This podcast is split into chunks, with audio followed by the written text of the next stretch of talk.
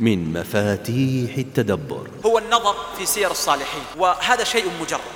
فحينما تمر بك مواقف للصالحين من سلف هذه الأمة أو من حاضرها تجد أنك حينما تمر بهذه الآيات التي تتأثر بها تتذكر تلك المواقف فتكون مواقفهم في الواقع كالتفسير العملي لما تقرأه.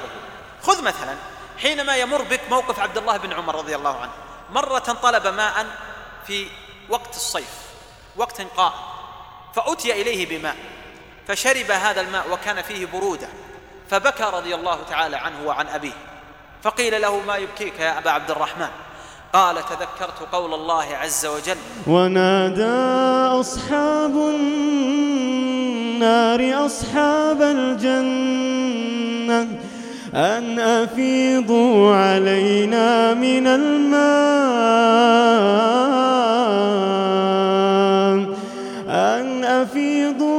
علينا من الماء أن أفيضوا علينا من الماء أو مما رزقكم الله. فلما بدأ بالماء أنا أوضح استنباط ابن عمر. قال ابن عمر هو نفسه قال فعلمت أنهم لم يشتهوا شيئا أحب إليهم من الماء. الله أكبر. انظر إلى هذه القلوب الحية. واحد مثل ابن عمر يتذكر نداء أهل النار لأهل الجنة أفيضوا علينا من الماء. ثم أو مما رزقكم الله. قالوا إن الله حرمهما على الكافرين. وحيل بينهم وبين ما يشتهون.